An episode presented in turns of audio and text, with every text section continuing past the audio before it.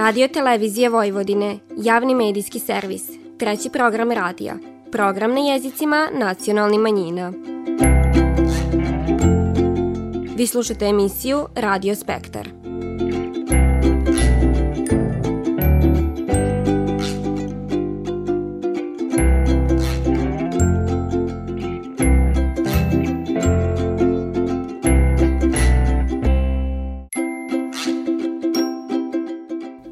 Lijep pozdrav poštovani slušalci, vi pratite program na bunjevačkom jeziku. Prošle nedelje održan je 22. festival bunjevačkog narodnog stvaralaštva pod nazivom Tragom bunjevačke prošlosti, u okviru kojeg je predstavljeno treće izdanje molitvenika Nebesko Janješce. Festival je zatvoren kroz program posvećen muzičkoj baštini bunjevaca, koji uobličan u veče pod nazivom Svirci naši. Kraj raspusta i početak školske godine. Vrime je kad se i vrata van školske aktivnosti otvaraju za nove polaznike. Tako je i u svitu folklora. Kulturno-umetničko društvo Bratstvo Aleksandrovo u Subatici takođe primaje nove članove, ali i najavljiva je svoje aktivnosti u narednom periodu. A tokom raspusta aktivni su bili i najmlađi u Bajmaku, gdje je četvrtu godinu zaredom Bunjevački kulturni centar Bajmak realizovao slamarske radionice za ljubitelje kreativnosti i tradicije. Vi slušate program na bunjevačkom jeziku. Tragom bunjevačke prošlosti. Naziv je 22. po redu festivala Bunjevačkog narodnog stvaralaštva, koji je prošle nedelje održan u organizaciji Kulturno-umjetničkog društva Bunjevka i Udruženja građana Bunjevačka kasina iz Subatice. Otvaranje festivala proteklo je u znaku predstavljanja trećeg izdanja molitvenika Nebesko Janješce za bunjevački šokačke naraštaj, čiji je autor Mio Mandić. Rič je o reprintu izdanja iz 1894. godine štampanog u Subatici, dok je prvo izdanje štampano 1885. u Somboru. Izdanje je pisano bunjevačkim i latinskim jezikom. A kako je i sam Mio Mandić bio učitelj, ovaj molitvenik nastoje upravo zadicu i učenike. O izdanju divani Tamara Babić, predsjednica Udruženja građana Bunjevačka kasina. Pošto je u stvari bio slidbenik biskopa Ivana Antunovića, i koji je želio da Mio Madić bude svećenik, ali pošto se on posvetio svetovnom radu, tako da je on e, znači, koristio molitvenik e, naravno u nastavi, ondašnjoj nastavi, znači na bunjevačkom jeziku. On ima vridnost u toliko zato što dokaziva znači, da je bunjevački jezik se koristio, znači i naravno ovaj, e, to je osnov da, da mi danas treba da, da cinimo ovakve vridnosti, tako da je Ja sam izuzetno ovaj, srićna i naravno zadovoljna što je došlo do toga i što mi danas imamo priliku upravo na našoj, našoj dici, znači koje e, u današnjem vremenu uče bunjevački s elementima nacionalne kulture, da, da nauče da je i to bilo i naravno da neguju svoj jezik u budućnosti. O značaju ovog izdanja, ali i o radu Mije Mandića, divanio je tom prilikom njegov unuk, Mio Mandić mlađi i ovo je jedan do, doprinos ovaj, jer e, kada je istraživala Tamara, stanovilo se da ga više nema. I sada s ovim što je napravljen reprint je rađena velika stvar, ili to je, kažem, dokument kaka je to bila ikavica, jer e, moj bida je bio narodni učitelj. I sad, kako, kako su u tim školama, kakim jezikom je on bio učitelj? Jer on je izdao i učbenike znam ovaj, što, što sam onda ričnike izdao, pa bio je urednik ne, Nevena, na kojem jeziku je taj Neveni. To je jedan dokument, mi vidimo kako su onda bunjevci se molili u crkvi. Ovaj, to, ovaj molitvanik je Nebeško nješće je dokaz jedan kako, kako je, verovatno je on to, to, to napisao po toj ikavici ko, za koju se on zalagao da bude ikavica, dok je biskup Ivan Antunović se kolebo između ikavice, ekavice i i ekavice. Dok je ovaj, Nikola Kunjić, Popajo Kunjić, oni su se zalagali za ikavicu. Nuz izložbu fotografija prvoveče završeno je projekcijom filma pod nazivom Jedan pogled u prošlost u režiji Branka Pokornića i produkciji Bunjevačkog kulturnog centra Bajmak, koji divani upravo o životu i radu Mije Mandića. Drugo, ujedno i završno veče festivala bilo je u znaku muzičke baštine Bunjevaca. Ovog puta prigodnim filmom i izložbom fotografija pod nazivom Svirci naši obiluženo je 105 godina od rođenja Luke Nimčevića Džaje. Starije generacije sićaje ga se iz Svatova, ko vrsno harmonikaša, a sićanje na njega čuva i njegov sin. Stanko Nimčević. Bio je viđen on i Bartol Purčar, ako se nekad nije E, nije svirao, nisu svirali u njihovoj svadbi, to oni su smatrali da nije neka velika svadba. Mnogo svadba se odgađalo termini da bi on svirao uh, i drugo nema, mnogo bi mogo da pričam o njemu. Živeo je 75 godina, rođen je 1918. Umro je 1995. Luka Ničaj niko nije znao, svi su nazvali Džajin. Luka Džaja imao je svoju bandu koja će se i danas ovde koje je još malo ostalo od tih, e, svirali u svadbama. Tako da je kod njega, u njegove svadbi mnogo i Roma sviralo, dobri svirača. Bio je veoma, kako da ga šira, širkog aspekta, kao drug, kao prijatelj i bio je, mislim, jedan čovek koji je nije štedio sebe, voleo je da domaćini gde je bio da budu ne zadovoljni, nego više nego zadovoljni, Tako da se to i odrazilo u njegovom životu i u njegovoj svirki. Tokom 40 godina vođenja Džajne bande svirci su se sminjivali. Jedan od njih je i Marko Benčik Makelja.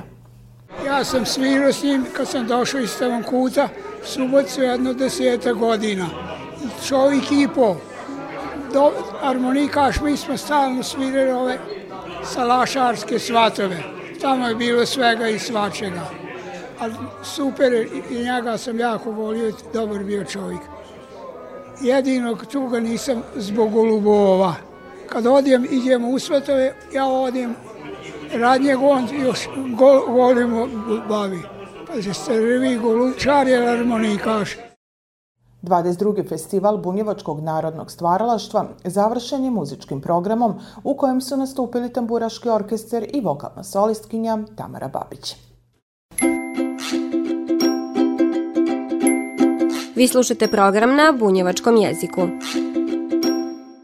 Svirci moji, još je rano, tek je ponoć tu. Svirajte mi polagano, uspavajte nju. Propio sam tri imanja, još se smije iz čokanja Pustite je, neka spava, lijepa je u snu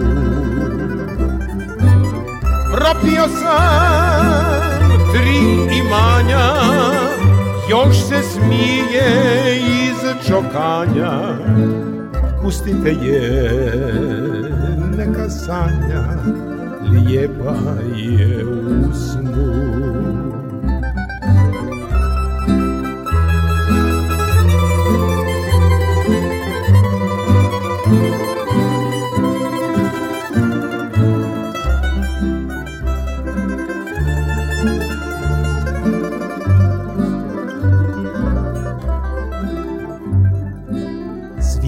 Moji, još je rano, tek je prošlo tri.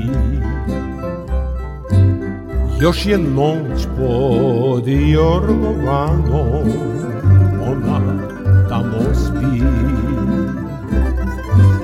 Izludi me kako diše Jorgovanom sve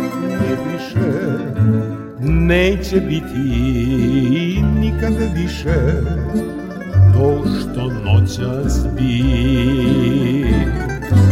Izludi me kako diše Jorgovano sve miriše. Neće biti nikad više To što noćas bi Svirci moji valja poći i noć ima kraj. Spržit će me njene oči Ubit će me sjan Dan se rađa, jutro rudi Budite je, nek mi sudi. Kažu zorom griješni ljudi Odlaze u raj Dan se rađa, jutro rudi, budite je, nek mi sudi. Kažu zorom griješni ljudi, odlaze u raj. Svirci moji, valja poći, jer sve ima kraj.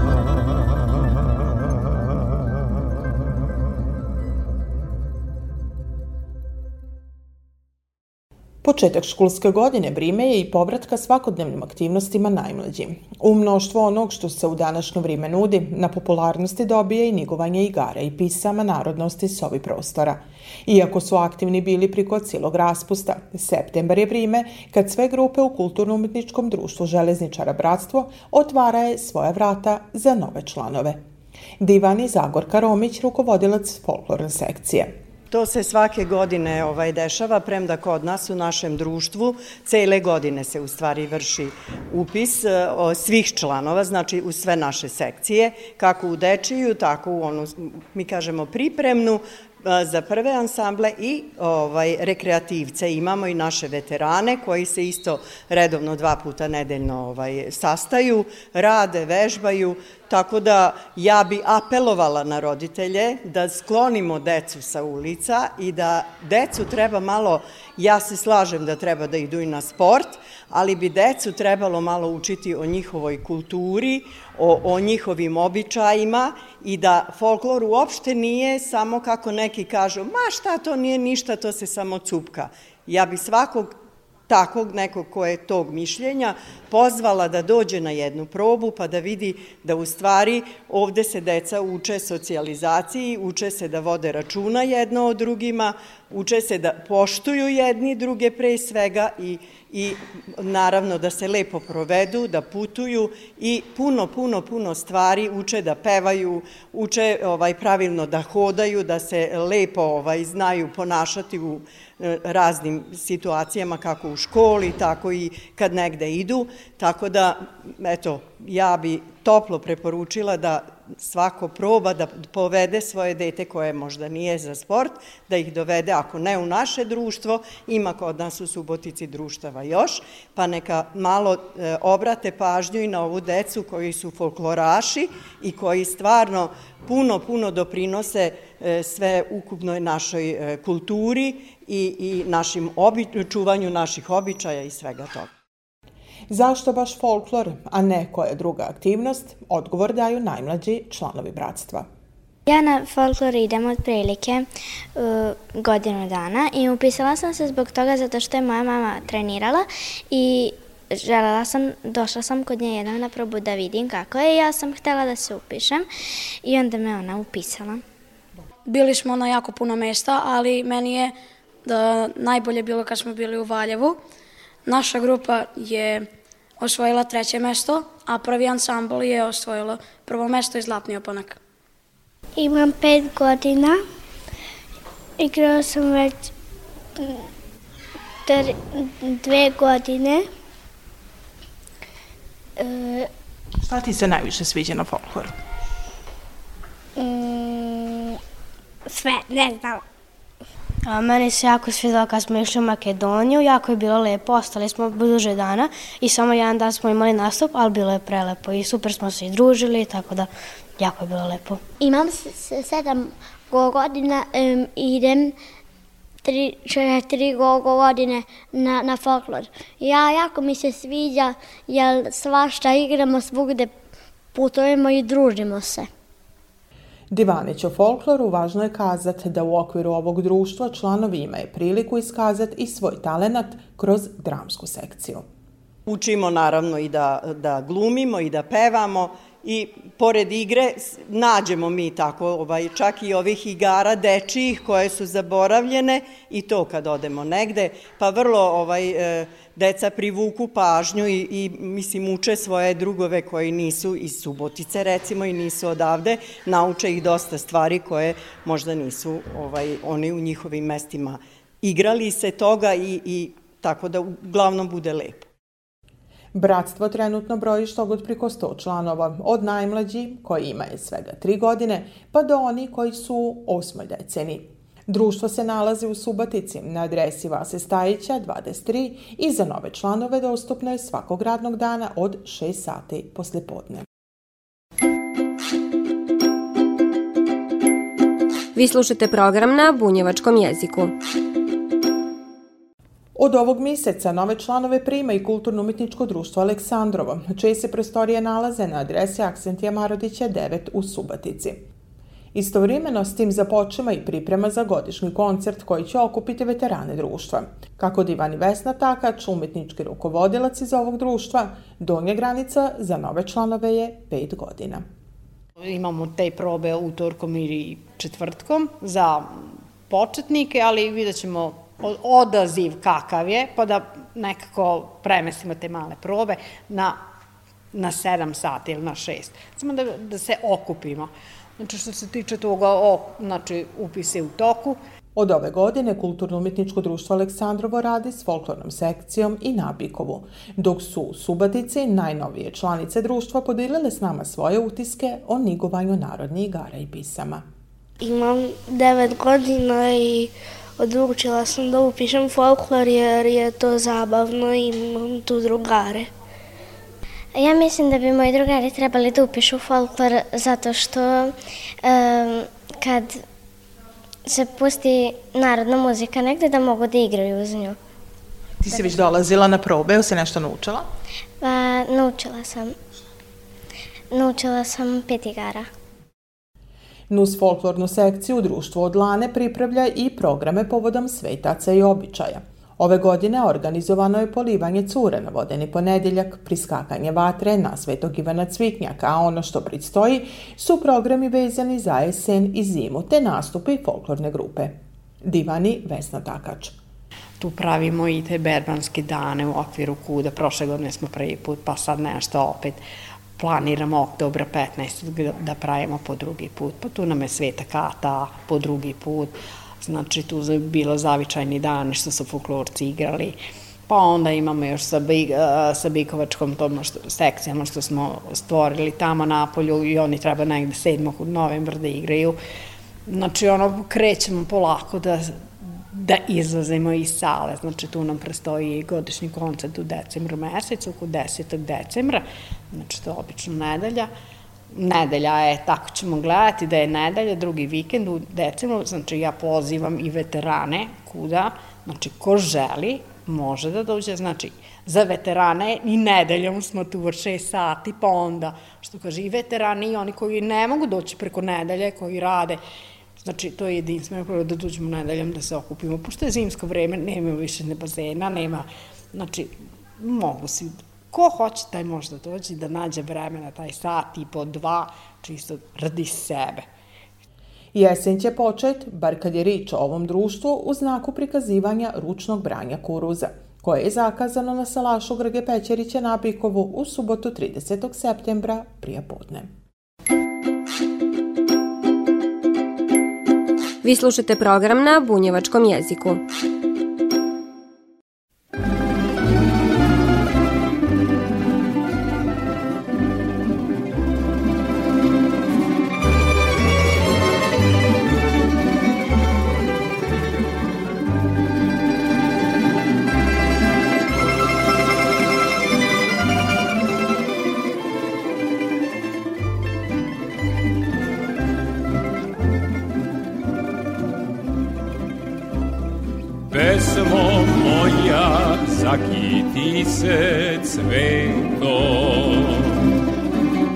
Pesmo moja zamiriši sveto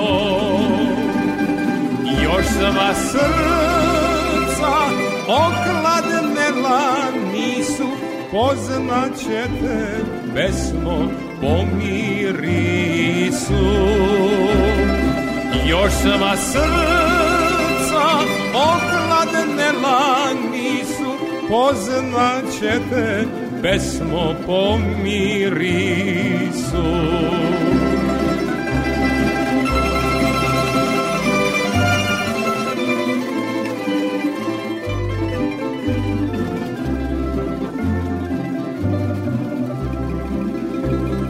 Pesmo moja već si na poletu Pozdravi mi sve na ovom svetu. Pozdravi mi slavlje i golube I sva srca što se silno ljube. Pozdravi mi slavlje i golube I sva srca što se silno ljube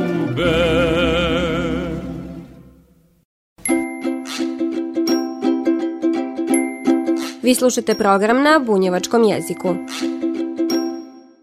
Četvrtu godinu zaredom Bunjevački kulturni centar Bajmak realizuje projekat koji u fokus meće najmlađe i nikovanje tradicije. Riječ je o multikulturalnim, dičijim, kreativnim likovnim radionicama u tehniki islame, koje su i ovog puta okupile ljubitelje likovne umjetnosti i prirodnih materijala.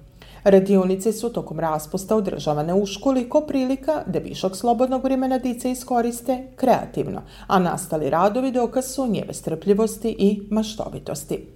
Potvrđiva je to i polaznice Nataša Jurić i Dorotea Varga.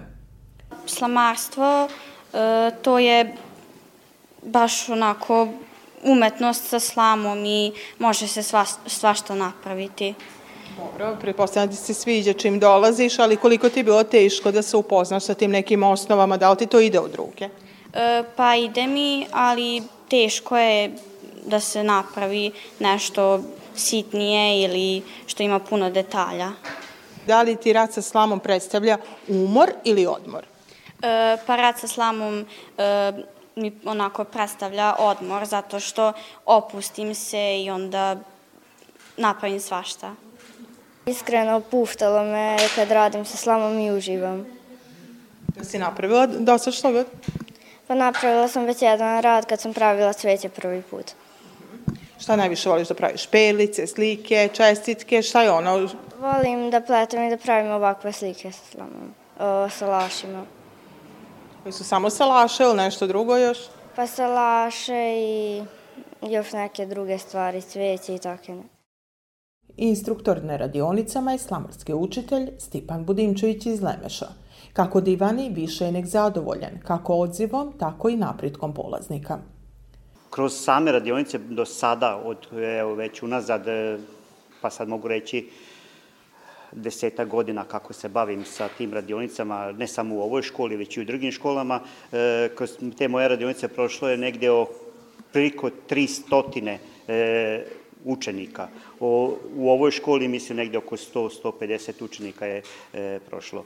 E, dica su o, godinama, vrimenom napredovala, o, svoje znanje su e, uveli, u, uvećali što se tiče rada sa slamom, tako da sada danas već imamo e, pojedine e, mlade umetnike e, koji su dostigli jedan zavidan nivo. E, mogu iskreno da kažem da pojedine e, mlade devojke sada e, rade pletiva isto tako kvalitetno kao i ja. Što sam ja izuzetno zadovoljan, jer sa tim sam postigao da se ta umestno, umetnost u tehnici slame prenese i, na mlade i da zaživi da kroz mlade generacije dalje se nastavi. Dva red nedeljno, kroz druženje Bunjevački kulturni centar Bajmak okupio je najmlađe u cilju nigovanja tradicije, a dokaz do sadašnje radionice je i napredak polaznika. Potvrđiva to Branko Pokornić ispred Bunjevačkog kulturnog centra Bajmak.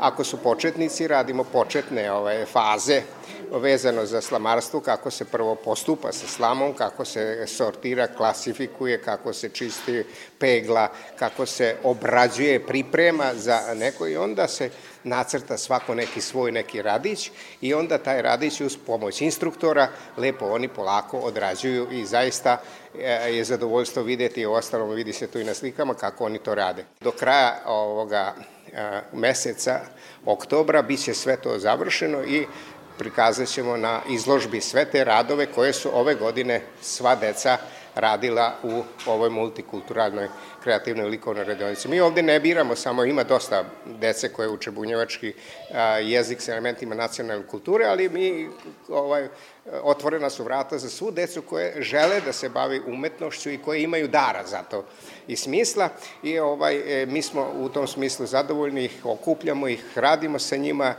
i verovatno i oni će od nas neke ovaj, pozitivne stvari poneti sa sobom u, u razrastanju i daljem životu. Kako je slamarstvo usko vezano za proslavu Dužijance, polaznici su imali priliku vidjeti i jednu od slika Stipana Bodimčevića. Rič je o radu pod nazivom Bršalica, koja na slikovit način spaja tradiciju i likovnu umjetnost.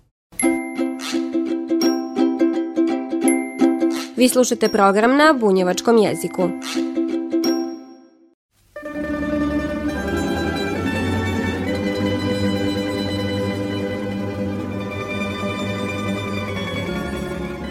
Poštovani slušalci, slušajte nas svakog petka u 14 sati i 15 minuta na radio talasima 100 MHz trećeg programa radija Radio Televizije Vojvodine. Ovo izdanje je za vas pripravila i kroz emisiju vas vodila Nataša Standić. Do slušanja kroz nedelju dana, svako dobro i s Bogom. Hladan vetar poljem piri, a na zemlju pada noć. U oku mi su zablista, jer od mene moraš poć. Ah, ne idi, ne idi,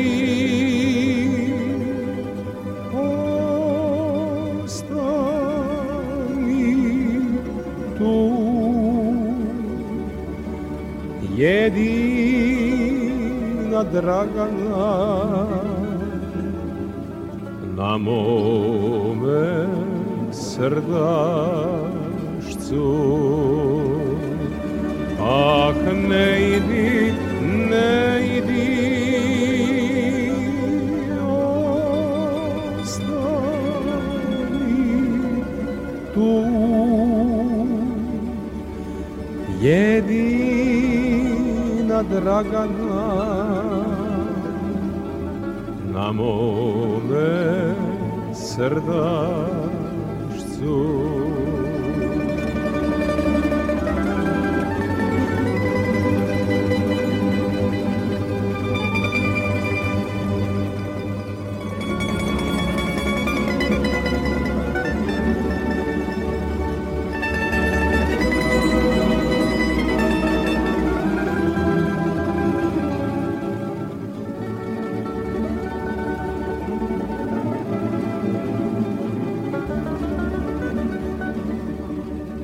Čovek ne poznaje sreću. Dok u njemu ona spi. A kad jednom je izgubi Onda večno suze li Bolujem patim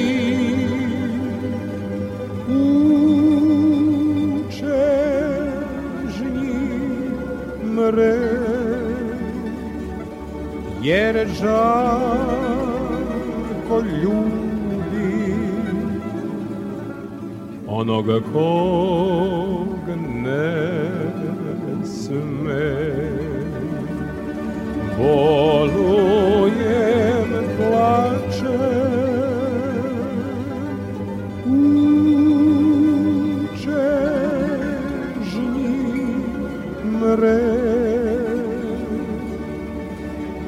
jer jarko ljubi onoga ko